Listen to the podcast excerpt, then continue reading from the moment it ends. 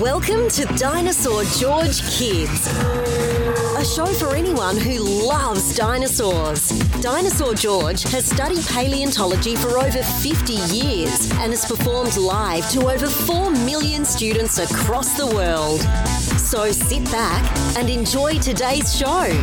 Now, here's Dinosaur George.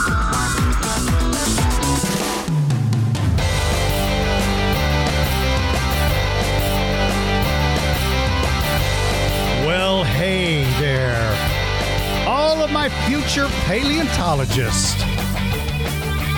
I hope you all are doing well. I hope everybody is uh, staying safe. And I hope you are all studying your dinosaurs. I'm Dinosaur George, and I'm so glad to have you with me. Today's uh, podcast is going to be exciting because this has been one of the most requested one of the most requested feature creatures I've ever done, and that is Carnotaurus. Wow, a lot of you have requested Carnotaurus. So that is the feature creature for today. Before we get started, let me just say this. Our podcast is now listened to in 74 different countries across the world, and we've had 29,000 people listen to it. So I am so excited. Well, I say 29,000. We've had 29,000 people download and listen to episodes. If you, once you've downloaded it, you might listen to it 10 times, 20 times. So that number could be way more than that. But the reports that I get just show me every time somebody listens to one of the podcasts for the first time, I get the number. And that number right now is we've had 29,000 people listen to this podcast. And I receive so many kind emails and messages from y'all. And I'm so glad you like this podcast because I enjoy doing it a lot. I used to do a podcast for adults, and you can still hear that podcast. It's if you search Dinosaur George, not Dinosaur George Kids. Now, that podcast was fun. That one I interviewed a lot of scientists, but the subject matter wasn't as interesting to the younger people as this one is. So I hope you are enjoying this podcast because I am having a great time. Next, our Patreon club is growing like crazy. So many new Patreon club members. I hope that if you are interested, you will consider becoming a Patreon club member because we get to do some pretty cool stuff. You get the opportunity to um, uh, do lessons. We do uh, two lessons a month, it, depending on the club membership that you choose. If you are a Raptor or a T Rex club member, then you get two lessons each month. If you are a Triceratops member, you get one lesson. But Triceratops members, the cost is $1 a month. So it's a good deal. Uh, to be a Raptor Club member, the cost is $5 a month. And if you choose to become a Tyrannosaurus member, that's $10 a month. Or if you pay for the whole year, you get a discount.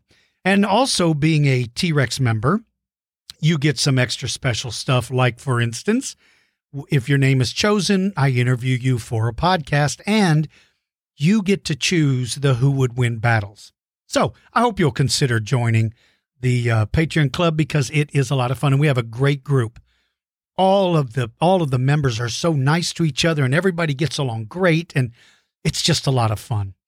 All right, couple of shout outs. First one, this past weekend, uh, what is today's date? Today's date is March 29th, 2021. This past Saturday, I was invited to do a birthday lesson for a young man named Jeremy. Jeremy and his friends and his family. I had the best time. Jeremy, I still don't believe you are only seven years old. I think you're 50 years old. Very smart young man. Very proud of you. I had so much fun and I enjoyed meeting your family and and teasing your uncle. Um, I hope you enjoyed it as much as I did. It was a lot of fun.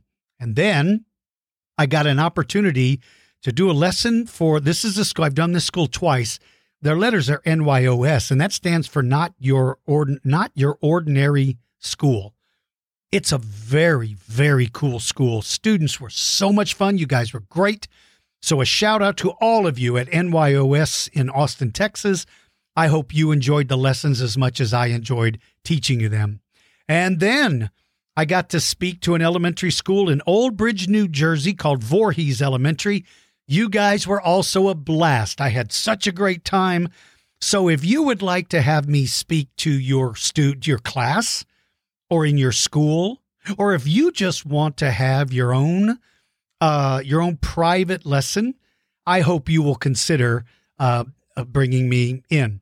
All right, let's jump over to the Dinosaur George Kids Facebook page and see what's been going over there. We're going to start with Grady, who's 12 years old, sent me a cool picture of a Diplodocus. Named it Dirk. Dirk the Diplodocus. This is great. Grady, this is a really cool Diplodocus. I really like how long you made its neck because it's very accurate. That was great. And thank you for posting that picture. It was absolutely awesome. Next, um, let's see. Max, age eight, is from the Philippines. And Max sent a bunch of pictures of all the different dinosaurs that he drew. These look amazing. These look amazing. These are great. Look at the color patterns. You, you, oh, that looks like an Ankylosaurus, uh, Indoraptor. You did a good Indoraptor. You did a Dilophosaurus. Boy, that's a scary looking thing. You even set up kind of a cool thing with your toys and drew images of them behind. That's a neat diorama. That's very neat. Uh, there's Indominus Rex. Those were absolutely excellent. Nice job, Max. I'm very proud of your work and thank you so much for sending those to me. All right, let's see who else said something. Let's see here. Oh, by the way, I posted that last Saturday we did that free lesson for everyone. It was great. A lot of you turned out for it, and it was absolutely great. I got some great messages I got uh, one from Agnes, who was nice enough to send it to me and and say, or her mom was nice enough to send it and say that that she really enjoyed it. Um, uh, man, so many of you, so many of you had so many nice things to say about it. Let's see, uh, Molly. That was the first time Molly got to join us, and and uh, she enjoyed it. Thank you for letting me know, Mom. Um, Katie uh, see thank you that your kids enjoyed it and had fun. Uh, Megan, I'm glad uh, Xavier enjoyed it. I'm glad uh, Baker and Esme enjoyed it. Uh, Emilio, my buddy Emilio, who had to sit in at a tournament, watch his sister play basketball. His sister is an amazing athlete. Emilio, I, I hope that uh, uh, I know that you wanted to join it, but that's okay, buddy. Supporting your sister is very important. I'm glad. Ben and Emily liked it. Thank you, guys. Ruben and Hugo had a good time. Alex enjoyed it. Mallory enjoyed it. Noah had a good time. And J.W. Thomas wrote, It's always a great time with these lectures. I really enjoy seeing all of the big dino fans out there. JW, I'm right there with you, buddy. That is the best part of how much fun we have. And then Owen is uh, wearing a Triceratops on his head. So thank you, Lauren, for posting that picture. That was good. Zach, my little bro, I'm glad you enjoyed it. Uh, August, I'm glad you had a good time. Isidro, so glad that you enjoyed it as well. So I'm glad that all and and uh, Fasuki, I'm so glad that you enjoyed it as well. I'm so glad that all of you joined it. That was very cool. Okay, uh, let's see. Speaking of little Agnes, she sent some great pictures from the Burke Museum of Natural History in Seattle, Washington. She sent pictures of all the cool stuff, and she made it a point to send me a picture of an Allosaurus versus a um, uh, Stegosaurus because she knew Allosaurus was my favorite. Thank you so much. Thank you so much for sending me that picture. That was great. And let's see, Fasuki sent really, oh, these are great. He took his dinosaur toys and he set them up uh, to show like dioramas, and they look so cool. That looks great. Let's see, Xavier wanted to share a T Rex he painted at a pottery place. Hey, nice. And man, did you make it look scary, Xavier. Wow. Red and black, those are warning colors for all animals to stay away. I like this very much. Congratulations, buddy. You did a very good job. And let's see, uh, Devin, age five, sent me a picture of Utah Raptor with pterosaurs cleaning his mouth. That was great. Devin, I'm glad you did that because in the in the podcast where I did about Utah Raptor, I asked everybody to draw that picture and post it, and he did it, and that looks great, Devin. Thank you. Very good drawing. I like that a lot. I like those big claws too, by the way. Okay, let's see. Um, uh, Darko, six years old, says, I really enjoy your podcast. It helps with the long drives. I'm glad that you do. Uh, Darko, I'm glad that you enjoy them. A lot of a lot of you guys listen when you drive, and I'm glad that that you're doing that. That's really neat. Uh, says I'll soon be joining your T Rex club. Oh, that's very cool. I hope you do. And you drew a picture. You drew Dinosaur George versus Giganotosaurus. Now wait a minute. You put a picture of me fighting a Giganotosaurus. Okay, your colors are awesome. That dinosaur is awesome. But Darko, why? Why would you put me in there with a dinosaur that's going to eat me? Uh, you should have drawn a picture of me with my arm up so I could stink him out. That's really, really cool. I like this a lot. Great, great picture. And then Calvin, age four, uh, who is a huge Dinosaur George fan. Thank you, Calvin. I'm a big fan of your work. Because Calvin posted a super cool Ankylosaurus. That's really, really cool. I like that a lot. And then let's see, Zachary wants to know why do dinosaurs have different roars? I love your podcast. Thank you. Well, that's very kind of you, Zachary. Uh, and I'm glad you do like them. Okay. Nobody really knows for sure how dinosaurs sounded. We don't know. But in the animal kingdom, different species have a different kind of voice because they have a tendency to want to talk to members of their own family groups. So, for instance, deer sound different than elk, moose sound different from buffalo, and that's so that they can tell each other apart. So, my guess is because I do believe dinosaurs made noise, Zachary, my guess would be that they had different sounds so that when they communicated, uh, they they uh, they knew who they were talking to. So that is so cool. Um, and I'm so glad that your whole family loves listening to the podcast, but especially Zachary, who's four years old, listens at every opportunity. Well, Zachary, I hope you get to hear this one because I'm giving you a shout out. I'm giving your whole family a shout out. What do you think of that? All right. Uh, this next one says, Hi, I'm Elias, five years old, and I want to show you. I drew a picture of a Triceratops. I love it. This is really good. You've got the right number of horns. You have the, the shield behind its head. You have the, the legs. Oh, it looks very good. This is very, very good, Elias. You're a better artist than I am, buddy. So I'm very proud of you. This is great. And then, uh, let's see. I sent this picture of of me sitting on the nest of Saltosaurus eggs. Okay, are you are you a Saltosaurus, or are you a? Oh wait, that's you. Uh, why are you sitting on Saltosaurus eggs? Um, if you are sitting on them to keep them warm, that's very nice. If you're sitting on them to uh, crush them because you got mad at a Saltosaurus, you better get out of there, kid, before mom or dad shows up. That's very, very cool. Okay, here's another one. This is from Kim. Hi, Dinosaur George. Our whole family has been enjoying listening to your podcast, especially our eight year old dino lover named Henry. Henry wanted me to share this drawing of a Utah Raptor with pterosaurs that he drew after listening to the Utah Raptor episode last week. Congratulations, my little friend. I am so proud of you, Henry. That is a great drawing, too. And you really went all out, Henry. You have background, you have plants, you have the sun, and you have a pterosaur sitting on the back of that uh, Utah raptor. And I believe this would have happened time and time again. So, to all of you and your family, thank you guys for listening. And Henry, that is a beautiful, beautiful drawing. Okay, let's see. Uh, this one comes from Jake and Lily thought it was cool that killer whales lived alongside megalodon. That is kind of cool. They were wondering if you know what animal species had survived the longest through time and what dinosaur species survived the longest. Wow. Well, this is a good one.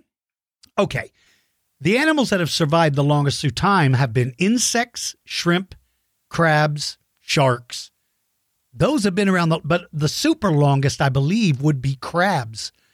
I think crabs have been around the longest because crabs were in the ocean before insects were on land. So cra- my guess is going to be crabs. And as for what dinosaur species survived the longest, I believe that goes to Iguanodon because Iguanodon was in the late Jurassic all the way to the end of the Cretaceous, or at least the middle of the Cretaceous. And I believe that one holds the record for being around the longest. And then finally, they posted a picture where Jake used sun sensitive paper and put his mini dinosaurs on it.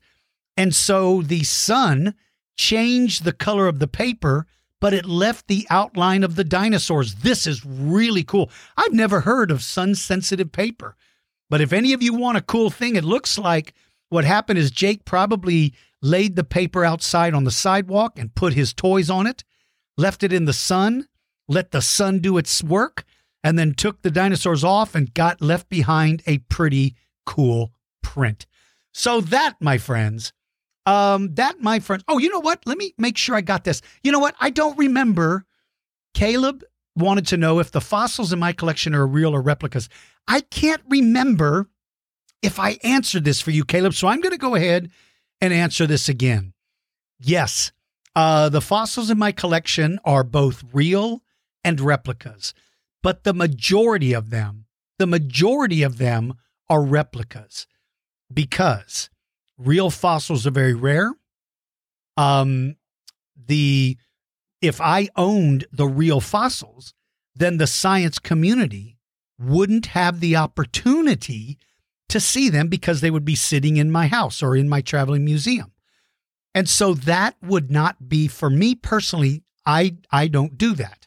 Now, I do have real fossils that are small, but they're not scientifically important. They're not super rare or anything like that. So the majority, what I carry when I travel is I, I travel with replicas, eh, but they're actually molded off of the piece. So when you look at them, you can't tell the difference until you go pick it up and you go, oh, this doesn't weigh as much as I thought. That's because it's probably a replica. So I, I use replicas for three reasons how much real ones are cost, how important they are to science and how easily they break. If I was driving around with my trailer filled with dinosaurs and they were the real bones, by the time I would arrive for my next exhibit, I would have hundreds and hundreds and hundreds of broken bones. So I use replicas. All right. And then finally, let's see. Um, I wanna I wanna make sure. Now I wanna make sure uh cadence. I don't remember if I responded to this or not. But because you drew such a great picture, I'm just going to respond again just in case I didn't. So it says this is from Cadence's mom or dad. Thank you, Dino George, for your fun podcast. Well, you're very welcome.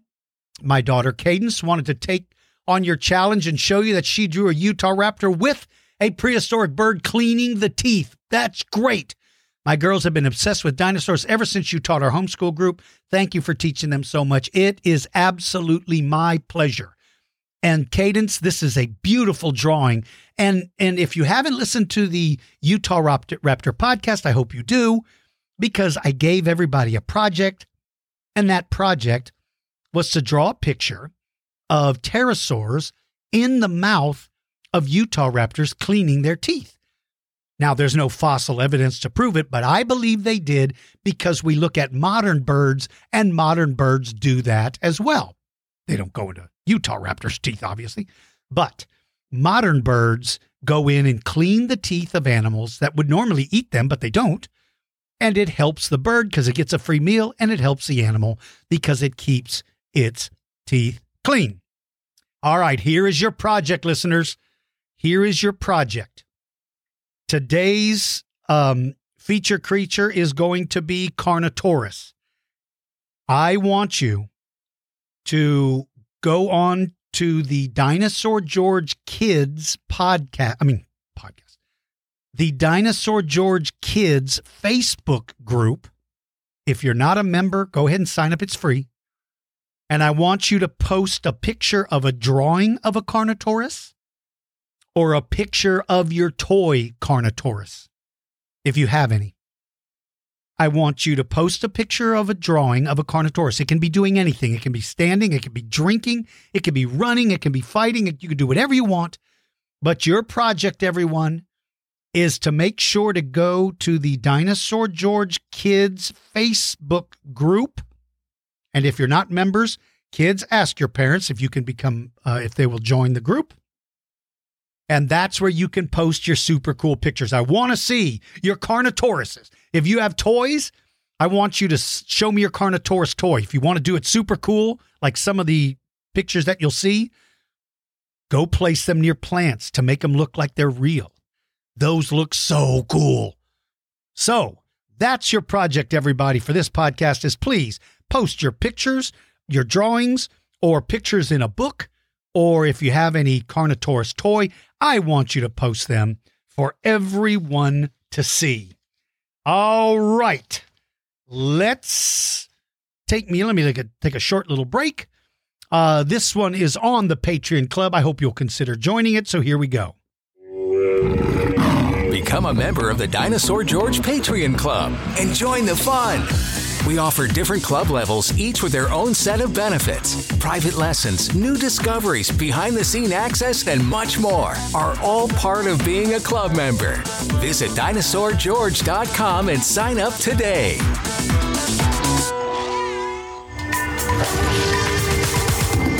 It's time for our feature creature segment.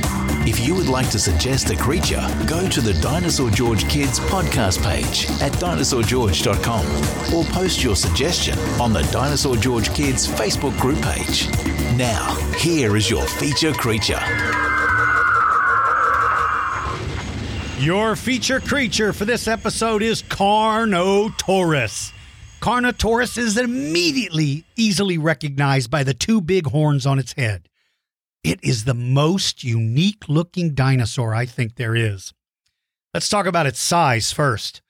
It's eight meters long. That's 26 feet.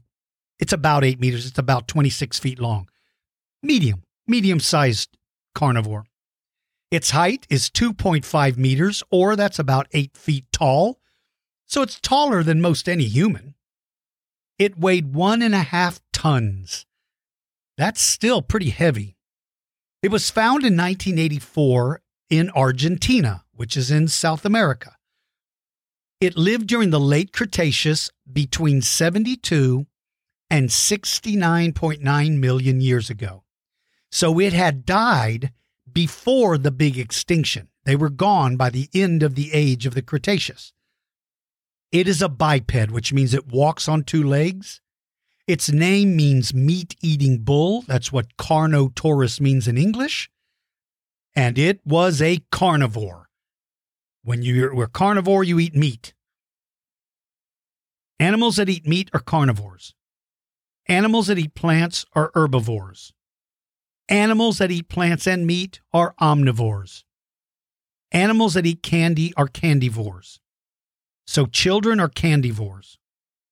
So tonight, when mom or dad or whoever in your family is going to make dinner, when they bring it to you, look at them and go, uh, excuse me? I am a candivore. I have to have candy? Would you please bring me a Snickers bar and a glass of milk? Thank you very much. Now, of course, your parents are going to go nuts when you, when you say that, but for a moment, it's going to be hilarious for a moment. Then your parents are going to go, all right, kid, you have to go to your room, no supper for you. And you'll be like, but Dinosaur George told me I'm a candivore. And then your parents are going to call me, uh, Dinosaur George, did you tell my kid that my child is a candivore? Uh, maybe. All right, you're supposed to be omnivores or uh, herbivores. People are supposed to be omnivores or herbivores. You don't get to be a candyvore. Sorry, kids. Sorry to ruin your day. But you can't live off of candy. All right. Carnotaurus belongs to a group of dinosaurs called the Abelisauridae.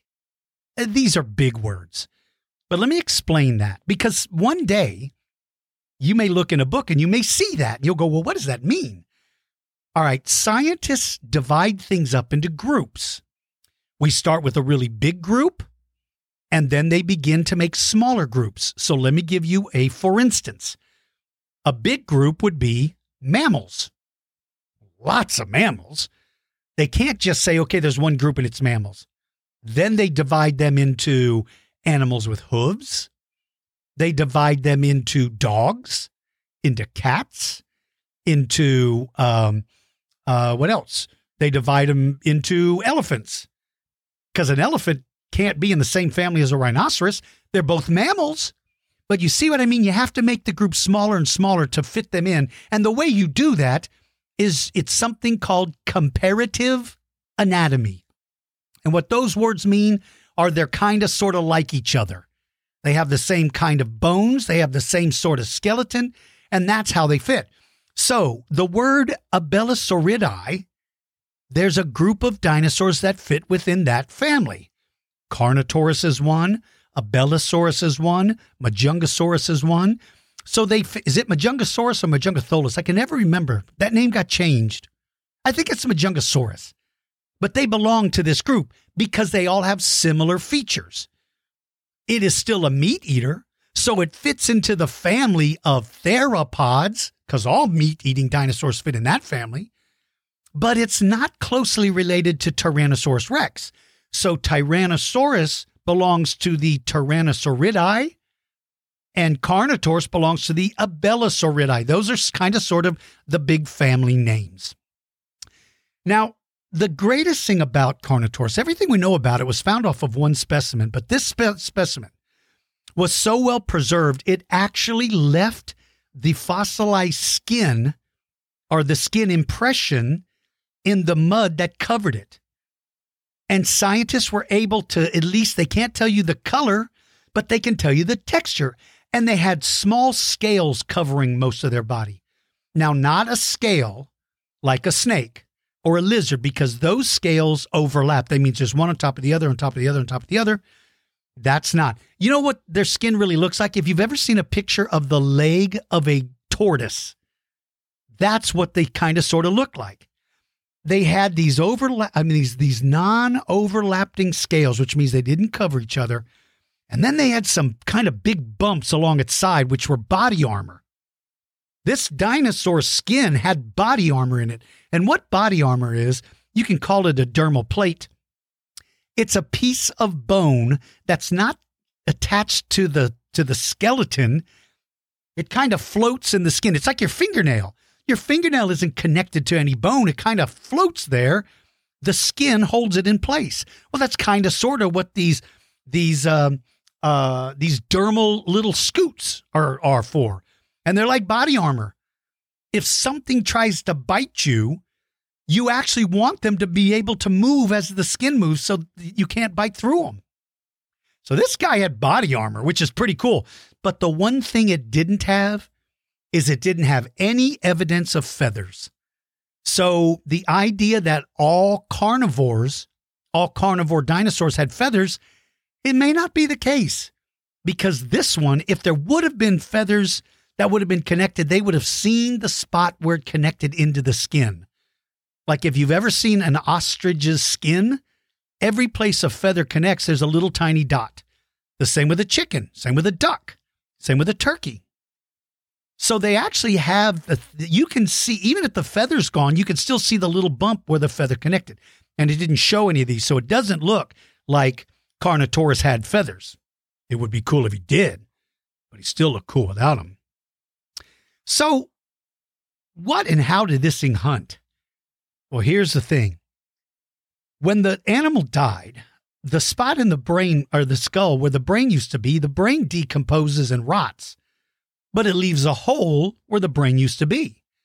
And then scientists, people like um, Dr. Uh, or Professor Larry Witmer from uh, Ohio University. He's one of the paleontologists, one of the scientists that will take the skull of a dinosaur and put it through a CAT scan so they can see what the brain looked like inside. I don't know if Professor Witmer has scan- a CAT scanned uh, Carnotaurus, but by, by looking at the shape of, of the brain, because they can tell inside the skull where the brain used to be, by looking at it and comparing it to modern animals and to other dinosaurs that have been CAT scanned, it suggests that they have a very good sense of smell, but not a very good sense of sight or hearing.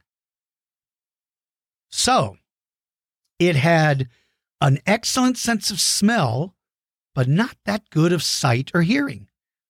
It also had an unusual skull, kind of a rounded snout, way different than other dinosaurs. Most carnivores have sort of elongated nose. Not this thing. This thing is rounded. Kind of reminds me of a bulldog or a pug. And its teeth are very unique as well. They're kind of peg-like. They're not thin and meat slicers. They kind of they kind of look like somebody took a pencil, kind of a rounded pencil and put it in its mouth and its teeth were kind of rounded and its arms were absolutely tiny, the smallest arms of any dinosaur compared to its body size. It had four fingers, but listen, these arms were shorter than the arms of T Rex. In fact, its little stubby fingers barely stuck out of the skin. It may not have even been able to move its fingers, and it doesn't even look like they had claws on them.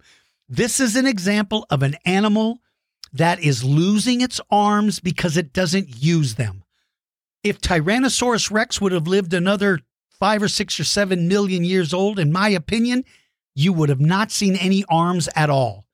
Because if an animal has something, but they don't use it, it slowly goes away. There is a, a lizard or salamander called a blind salamander. This is an animal that lives underground, deep in caves, total darkness. There's no light whatsoever. It no longer has eyes because it doesn't need them. But all of its other cousins do because they live above the ground. So in this particular case, a salamander has lost its eyes because it doesn't have any use for them. And that's what I believe was the case with Carnotaurus. It simply didn't use its arms, they were going away. So when you take things like it had good sense of smell, but not good sight and not good hearing, it had a rounded snout with peg like teeth and tiny little arms. I believe Carnotaurus is an example of a true scavenger. I don't know if it was out actively hunting or not. And here's why. To be a scavenger, you have to be able to travel a long distance. You have to be kind of small because if you're giant like a Tyrannosaurus Rex, you're going to burn up so many calories walking around, you'll you'll starve to death. You can't find enough dead things. But if you are light and you're not giant, you can find enough dead things to survive. You're just big enough to chase away smaller predators that may have made a kill. And you may be big enough to even threaten a bigger predator that made a kill. You don't want to, but you could certainly try to scare them off you see, if it had good vision, I would say then it's chasing prey.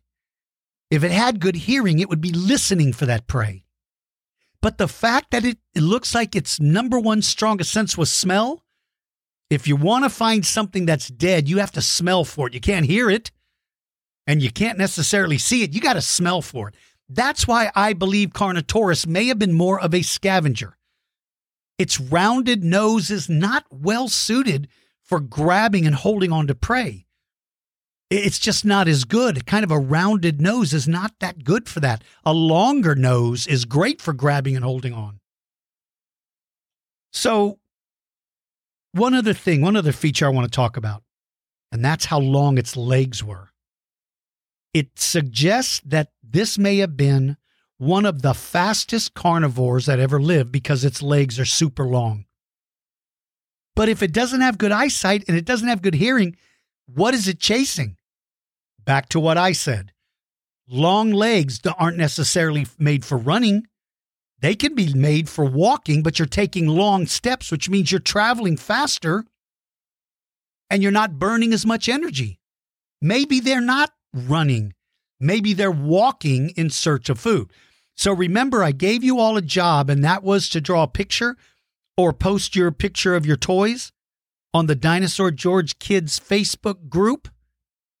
Remember, if you do, make sure its legs are a little bit longer because it has longer legs than any carnivores. So don't look at a picture of a T Rex because its legs are not as long as Carnotaurus's. So, am I right about it being a scavenger? I don't know. That's my guess. The job of a paleontologist is to look at the evidence and try to make a guess. Now, you can't just make a crazy guess. You can't say, I think Carnotaurus flew because it had wings. Well, that's not accurate. We know that's not accurate.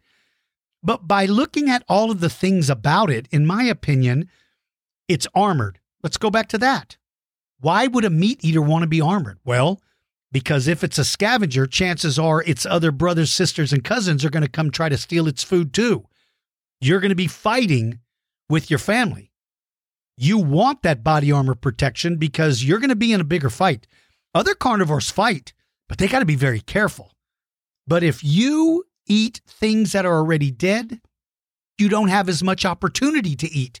You have to stay and fight to keep your food, or you have to fight to chase the other guy away. So having body armor means you're less likely to be injured if you've got that body armor. And how come it doesn't have feathers?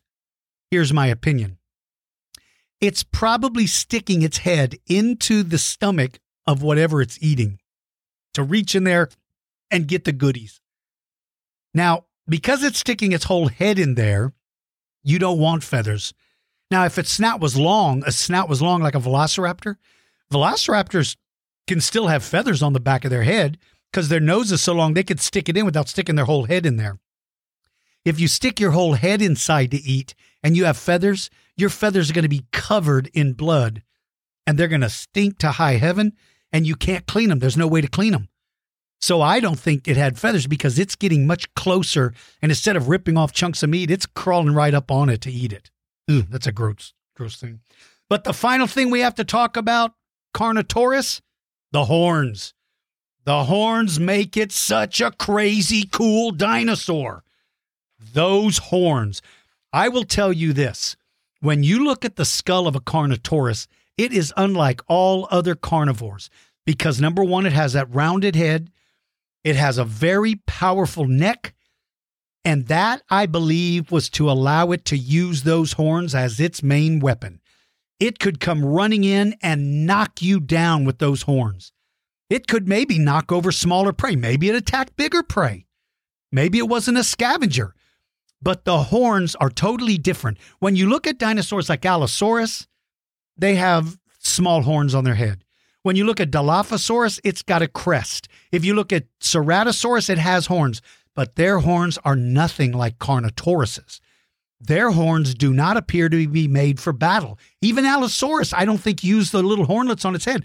I believe those were there to help other ones recognize who was who, kind of show off.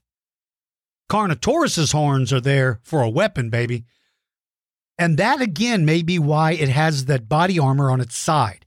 Because if you're bent over and you're eating, and one of your brothers or sisters or relatives comes up to take your food and it comes running with its head down, it's going to ram you in the side. That's why you want body armor to help kind of def- deflect the blow so it doesn't hurt as bad. So when you draw your picture of Carnotaurus, give him some big horns because those dinosaurs had very big, impressive horns. The horns were made of bone, but then there was a covering over them called keratin. That's what your fingernails are made of. The covering made them super hard and made them a little more sharp. They don't have super sharp horns. They're not trying to stab you, they're trying to knock you down with those horns.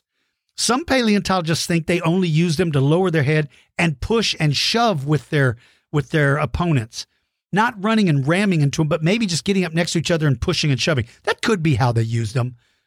The neck is so well armored, be, or so so heavily mus- muscled, so that it could push and shove with tons of pressure.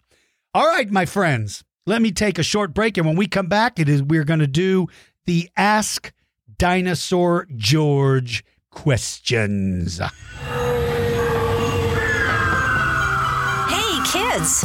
You can have a private virtual lesson with Dinosaur George. Have him speak at your birthday party or have a lesson just for you. Lessons last 45 minutes and are available to all countries and time zones. Visit our store at dinosaurgeorge.com and order your own private lesson today. Do you have any questions about dinosaurs? Just ask Dinosaur George. You can post your questions on the Dinosaur George Kids Facebook page or click on the Dinosaur George podcast page at dinosaurgeorge.com. Questions are chosen at random and you can submit as many as you want. And now, here's Dinosaur George. Hey, here's Dinosaur George. Hang on. Come over here, Dinosaur George. Say something to everybody. Hello, everybody. This is Dinosaur George. Thank you, Dinosaur George. Thank you for coming by and saying hello to everybody. That was Dinosaur George. I should have asked him for his autograph. Wait a minute. I'm confused. Okay, let's get going. So, First question comes from Isaac, age five, from Tampa, Florida. Says, I love your podcast and have learned about so many new animals. Isaac, I am thrilled to hear that. I'm trying to talk about as many animals as I can so that you guys do learn some new ones. I'm so glad, Isaac, uh, that you did. And and listen, I, I've got to say this just just because I always say you guys, but half of my Patreon club group, half of my friends are girls. I just say guys because that's what I've always said. So I don't want any of you young girls or young ladies to think that I am talking to boys when I say the word guys. It's a habit. I've been saying it ever since I was little. And so, just if you ever hear me say guys, you all need to understand I'm talking to everybody. I'm talking to your mom. I'm talking to your dad, your grandma, your grandpa, everybody in your family. I always refer to everybody as guys. I don't want any of you to feel left out. And that's why I brought that up. So, Isaac, age five from Tampa, Florida, says, I love your podcast and learned about so many new animals. How big was Titanoboa and Archelon? Well, Titanoboa is a giant snake, and I did a podcast on Titanoboa. So if you haven't heard it, you guys need to go listen to it. I believe it was about 13 meters long, and that's somewhere between 40 to 45 feet. That's big. It's the length of Tyrannosaurus Rex. And as for how big Archelon was, I think Archelon I think Archelon is about five meters long, which is like 15 feet if you from the from his nose to his back. Archelon, of course, is the gigantic sea turtle. Those are really, really cool animals. So, Isaac, thank you for taking the time to write to me. I appreciate that very much. Next comes Grady, age four, and Sawyer, age six, from Cordova, Maryland. Hi, Dinosaur George. Do you know if dinosaurs pee? Well, yes, they do. They do. Well, well, now let's hang on a minute. Let's hang on a minute. Dinosaurs are related to reptiles. Reptiles only poo, but their urine is in their poo. Right? No? No, birds do that. I'm sorry, birds do that. But reptiles, no, reptiles can pee, right? Because I picked up, I've picked up um, turtles and they pee on me? Yeah. So, back to your question. I do believe they probably did. Maybe. I don't know. That's actually a good question. You boys actually stumped me. So thank you for asking me about that. That's actually pretty funny, but that's a very, very good question. All right. Philip, five years old from Deerfield Beach, Florida. Hi, Dinosaur George. I love your podcast. I listen to it all the time. I am so glad, Philip. Here's a little shout out to you, buddy. Philip's question is How did Carnotaurus end up with those tiny arms? Wow. If Carnotaurus had big arms, would it be like the Indominus Rex? Thank you so much. Uh, and thank you, uh, Philip's dad, for being nice enough to write that. That's very good. Thank you so much for doing that, Philip's dad. Is that his name, Philip's dad? Well, that's his name now. So Philip's dad, thank you. Um, so how did it get those tiny arms? Well, like I had said earlier, because it didn't use them, they continued to get smaller and smaller. If it did use them, they might have grown to be even bigger. So if it did have big arms, it would kind of look more like Indominus Rex. It would certainly it would certainly look like a terrifying dinosaur, but I cannot say for sure how those would be used. It, it, it seems like its entire body would have to change. I guess. I don't know, but that's a that's a very good question. What would it look like if it did have them? That's kind of cool. All right, let's see. Um, um, um, um, um. Let's go to Anderson, who is a Patreon member. How big was Giganotosaurus? You know, Anderson, there's so many variations when you read how big it was. Some people say it was 40 feet, some say 42, some say 45. I think the standard that most people use is it was between 38 and probably 40 feet. I think that would have been about the size of it. It was big regardless. All right, uh, my Patreon friend JW. This was a great question. How do ceratopsians run? Do they gallop or do they run like an elephant? This is a great question. I, I, I, enjoyed it so much. In fact, I answered JW when he sent it to me, but I, I wanted to read it again because it's such an interesting question. So, for all of you, a ceratopsian is any of those dinosaurs with horns on their head, like Triceratops, Torosaurus, Chasmosaurus, Protoceratops, Diabloceratops. Those are all members of the Ceratopsian family. Remember, I taught you earlier about the Abelisauridae? Well, ceratopsians is one of those small groups that scientists separate. So, how did they run? Well, looking at their skeleton, I believe they probably ran like a rhino.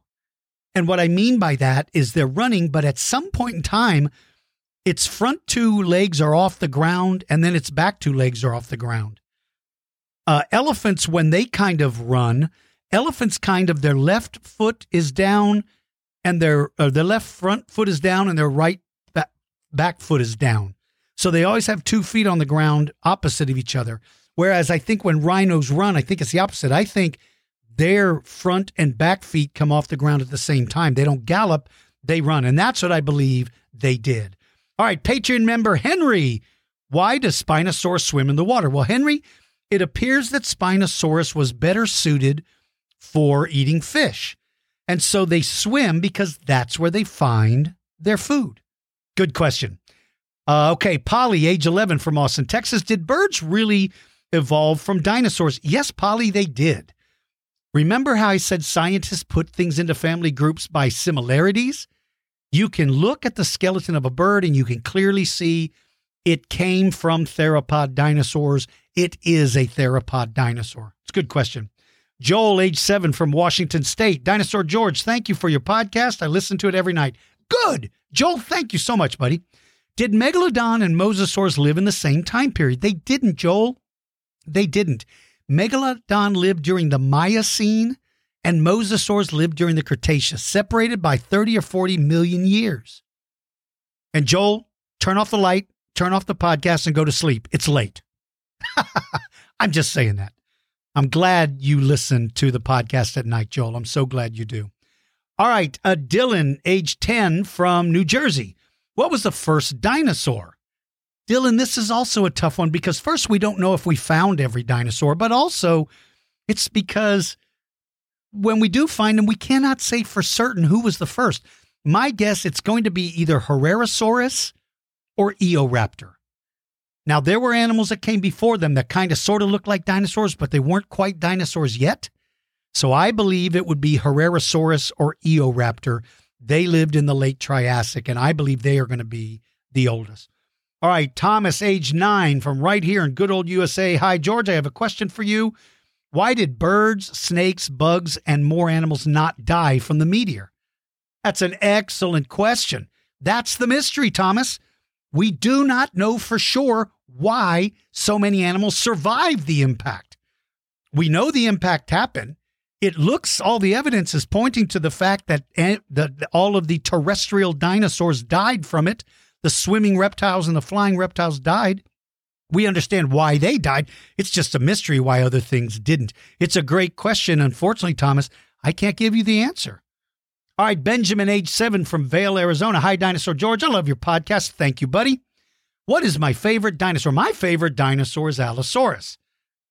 And then, well, Benjamin, so is mine. So Benjamin's favorite dinosaur is Allosaurus, and mine is too. And I'm glad we like the same dinosaurs. And then Benjamin says, Can you please make a podcast about Ankylosaurus? Yeah, that dinosaur has to be next. I've got to figure out how to make him next. I have this list of all the ones we're going to talk about, and sometimes I change the list a little bit. So I'm going to try to do Ankylosaurus. All right, finally, Devansh, age 10 from uh, from Plano, Texas. Were humans living when dinosaurs were, and did they both see each other face to face? Also, you are the best dinosaur teacher. What a nice thing to say, Devansh. What a what a very nice thing to say. Thank you, buddy. That's very kind of you. Um, no, humans and dinosaurs did not live at the same time. We were separated by a tremendous amount of, of time 60, 65 million years, which is good because I don't know how we would have survived if uh, if we would have lived alongside of the dinosaurs. All right, what do we have next? Everyone's favorite. Who would win? What if two different prehistoric creatures fought? Who would win? T Rex versus a giant wolf? Raptor versus terror bird? Spinosaurus versus Triceratops? You choose the animals, and Dinosaur George will size them up and pick a winner. Now, get ready. It's time to find out who would win. Who would win? All right. Now, to be able to submit a who would win, you have to be a Tyrannosaurus Patreon member. That's the benefit of being in the highest uh, group is that they're the ones that get to submit who, the, who would win. So all of these are coming from all of our Tyrannosaur Patreon members, or some of our Tyrannosaurus Patreon, not all of them. I think we have like 90 members. All right, this one comes from Anderson. Who would win, Brachiosaurus versus Allosaurus? This is a good one because this is one that would have taken place. Same time period, same location. These animals saw each other. If it is an adult Brachiosaurus, Anderson, even though Allosaurus is going to be much faster and is going to be able to run in time and time and time again and slash with those claws and bite with his teeth, it's just that an adult Brachiosaurus is simply too big. Its skin is too thick I don't think even Allosaurus could bite all the way through the skin. So uh, if it's an adult, Allosaurus is going to give up. But if it is a young one, then Allosaurus is going to take on Brachiosaurus. One of the things that Allosaurus wants to do is grab Brachiosaurus by the neck and hold its throat shut so it can't breathe. And that's what it's going to try to do. And it would be able to reach the throat of, an, of a young one. Couldn't do that with an adult. So I think Allosaurus is going to run in, going to use those powerful jaws to bite that poor little Brachiosaurus on the neck and probably win the battle. I hate to do that because I love Brachiosaurus, but these battles have to be as real as I can make them. All right, uh, Itmar. And you know what, Itamar? I don't think I'm pronouncing your name right. Is it Itmar? Oh, gosh. I'm so sorry, little buddy. And I know you told me how to pronounce it. I'm so sorry if I'm doing it wrong. I feel terrible about that. But you sent such a good one. Let's do it. Triceratops versus Ankylosaurus. Now, if two herbivores ever did fight, it's always going to be for food or water. That's what they're going to fight over. Those are the only two things they're going to fight over. They're not going to fight over territory. I don't think they were territorial. Maybe they were. Maybe they could. But Triceratops is going to be faster. It certainly has those giant horns. It's certainly got power. But Ankylosaurus is a tank. Nothing, nothing is going to affect an adult Ankylosaurus unless, unless Triceratops can lower its head low enough to the ground to where it can get one of its horns between its back and its side. If Triceratops can get its horns there, Triceratops is going to win because its horns are long enough to penetrate the lungs or the internal organs. You know what? I'm going to give this fight to Triceratops. I believe, even though Ankylosaurus is armored, I think Triceratops does not have to run. I think Triceratops just to have to get up close enough and lower its head. Could it put its head down low enough to ram those horns into the side of an Ankylosaurus? I think so. So in this particular case, I'm going to give that one to Triceratops. All right, Henry from New York City writes Euoplocephalus versus Ankylosaurus. Man, you guys are liking these Ankylosaurs. Boy, this is kind of an even match, Henry. Ankylosaurus has the size advantage. So if that's going to do anything, that's going to give it an advantage to be able to swing that tail club and probably maybe even knock Euoplocephalus over. If Ankylo can flip Euoplocephalus over, game over. End of his life. In fact, Ankylosaur might have been able to come up, put its head down under it, kind of the way tor- tortoises fight, and try to flip the other guy on his back. Ankylosaurus probably had the strength to do it. I'm going to give this one to Ankylosaurus. Now, Henry's brother Hunter, who's also from New York City, says Spinosaurus versus Giganotosaurus. Love this matchup because it's so big. Spinosaurus certainly has the height advantage, length advantage, weight advantage. But Giganotosaurus has a stronger bite force, in my opinion. They both have claws, they're both powerful. And if my friend Noah is listening to this podcast, Noah, I'm going to do the unthinkable. I'm going to take your advice of when you and I were talking, when you and I and JW were talking about t- t- the Tyrannosaurus versus Spino battle. You made some very valid points about those hands. Those hands on Spinosaurus, those claws were so big compared to Giganotosaurus. I think maybe it gives this dinosaur an advantage, and I'll say Spinosaurus is going to win that fight. That's a good one. All right. Um, Eli and Sammy it's not Ellie, is it? No, it's Eli. Right? It better be Eli. And Sammy. Velociraptor versus Utah Raptor. Speed versus power. Velociraptor, way faster, way faster than a Utah Raptor. Utah Raptor couldn't even keep up with that thing. But weapons, Utah Raptor holds all the weapons. The only thing Velociraptor could do is try to run and jump on its back. But I don't think that's going to happen. I don't think that's going to happen. I'm going to give this one to the brute of the bunch, and that's going to be Utah Raptor. All right, Caleb, Euoplocephalus versus Allosaurus. Again, another ankylosaur. All right, I have to do an ankylosaur with everybody talking about him. So Allosaurus and Euoplocephalus were separated. They never saw each other, but our battles can be anything versus anything. So in the case of this, even though I love Allosaurus and even though it's got some massive weapons, it would never have the power in its arms to flip Euoplocephalus over. And the only way it's going to win is by doing that. It's not going to win by biting it because the body armor is going to break the teeth off of an Allosaurus. Allosaurus's teeth are not meant for that kind of battle. They're meat slices, they're not bone crunchers.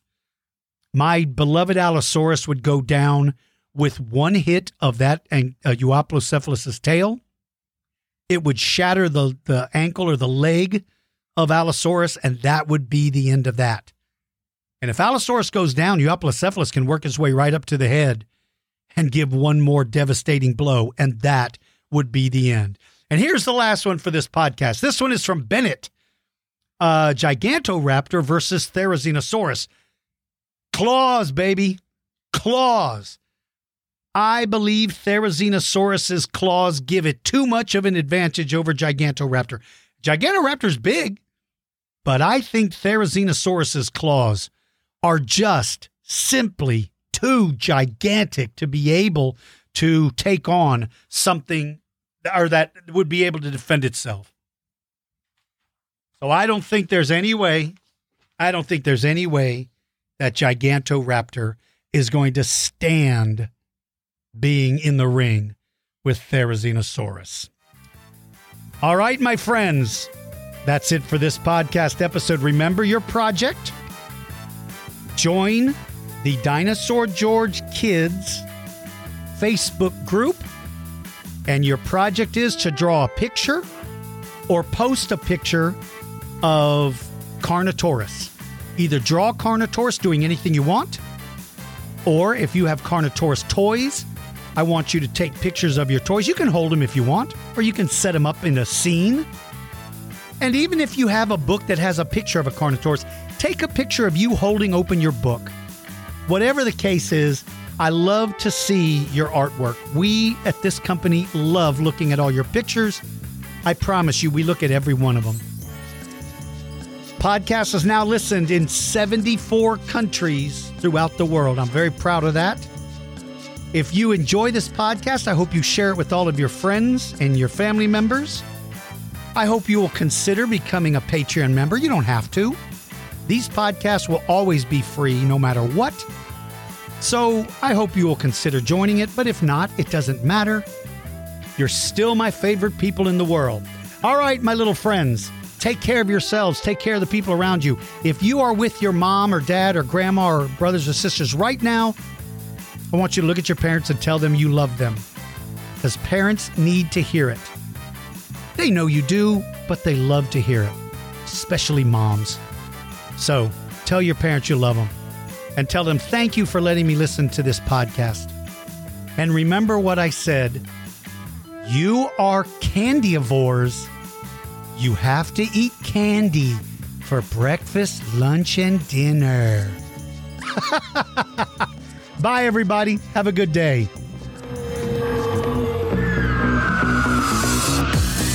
Thank you for listening to Dinosaur George Kids. Join the Dinosaur George Kids Facebook group, become a member of our Patreon club, and check out our website store for cool fossils, rocks, and crystals.